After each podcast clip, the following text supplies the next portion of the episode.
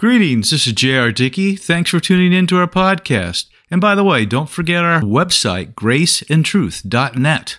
I hope you're having a great day, but if not, hang with me. It's about to get better. Okay, today we're going to talk about one of my favorite characters in the Old Testament. His name is Joshua. Joshua took over leading the hosts of Israel after Moses' departure. At this point in time, we're taking a look at the book of Joshua, and they have crossed the Jordan River and are about to head into the promised land. Let's get started. The time of sojourning was over, the times of desert wandering and trudging through the wasteland of the Sinai wilderness. It had been a lifetime, literally, but now in a very short time, all that was changing radically. First, there was the crossing of the Jordan on dry ground. Next, there was the circumcising of all the men of war. Next, the manna, the bread from heaven, stopped. You see, when God says it's time, things can happen quickly. For Joshua, this was more change than he'd seen in, well, a, a really long time. But it didn't stop there. Joshua, you know, was a one step at a time kind of guy. You try leading millions of anxious people into a whole new existence, and you soon realize that you need to be focused on what's next. But he wasn't sure what was next. Moses had always called those shots. So there in front of him were the massive, impregnable walls of Jericho, a city filled with hostile adversaries. And it came to pass, the Bible says, when Joshua was by Jericho, that he lifted his eyes and looked, and behold, a man stood opposite him with his sword drawn in his hand. And Joshua went to him and said to him, Are you for us or for our adversaries? So he said, No, but as commander of the army of the Lord I have now come. And Joshua fell on his face to the earth and worshipped and said to him, what does my Lord say to his servant? Then the commander of the Lord's army said to Joshua, Take your sandal off your foot, for the place where you stand is holy. And Joshua did so. That's all in Joshua chapter 5. Now, clearly, Joshua was a gutsy guy. Here he was in proximity of a formidable enemy stronghold, and suddenly a man with sword drawn, appeared. Courageously, he approached the man and posed what he thought was a reasonable question. No, he gets in reply, kind of like saying, You need to open your eyes. You don't even have the right question. Then the man explains to the new leader that he was not just the man, but the man. Capital M A N the commander or prince of Jehovah's army. This is, in fact, Jesus pre incarnate. Well, how do we know that? Because he accepts Joshua's worship. It's forbidden to worship anyone but God. And the commander tells him that the ground on which he is standing is holy. And you know, only one thing makes anything holy that's the presence of He who is. Holy, holy, holy. Now Joshua had already done a face plant. He was prostrate in worship, but Jesus told him to remove his sandals. And it is this command we're going to look at and consider further.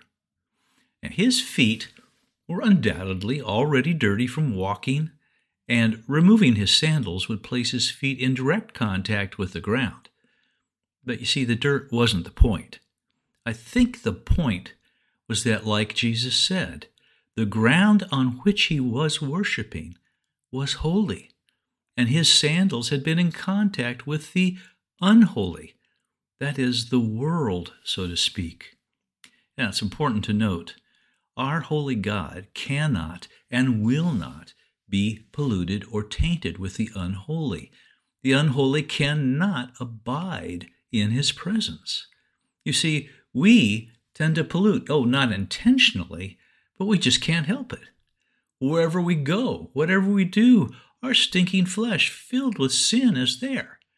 You know, Paul wrote, O wretched man that I am, who shall deliver me from this body of death? You know, even when we worship, it's there. Recall that after his resurrection, Jesus said to dear Mary Magdalene, Don't cling to me, as she worshiped at his feet.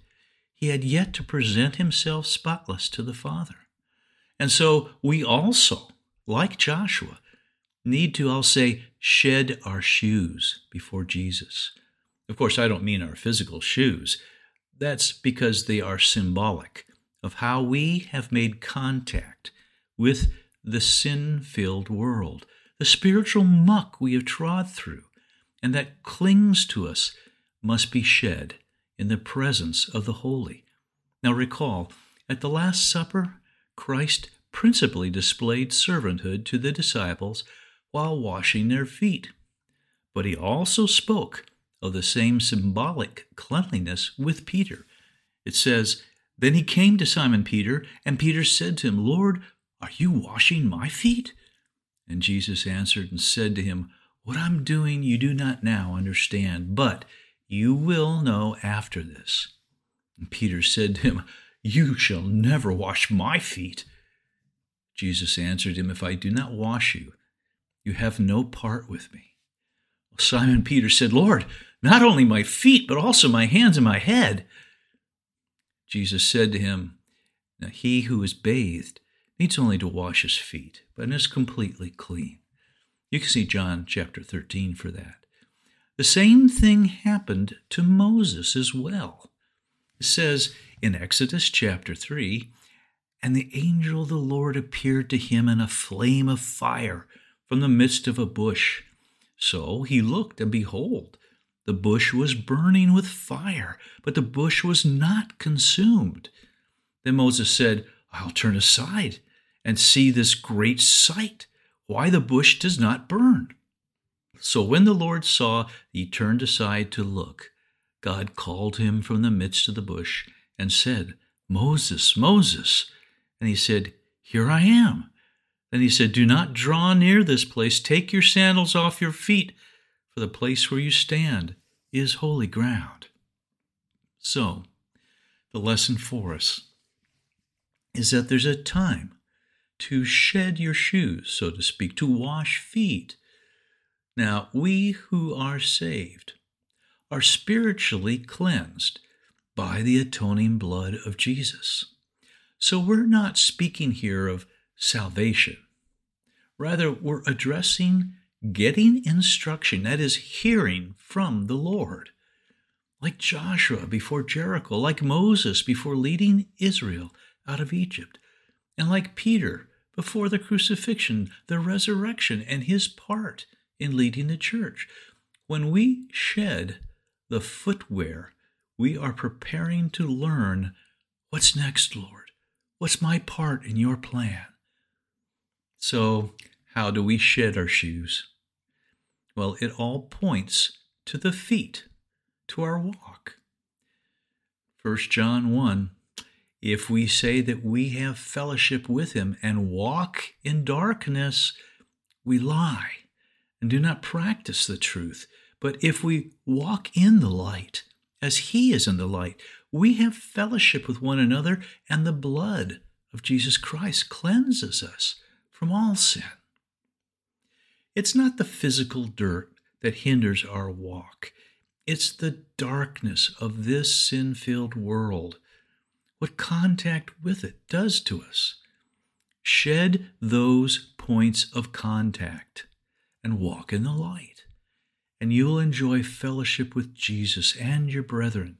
Now, you know how you've touched the world, you know where you got compromised, and thus soiled by sin.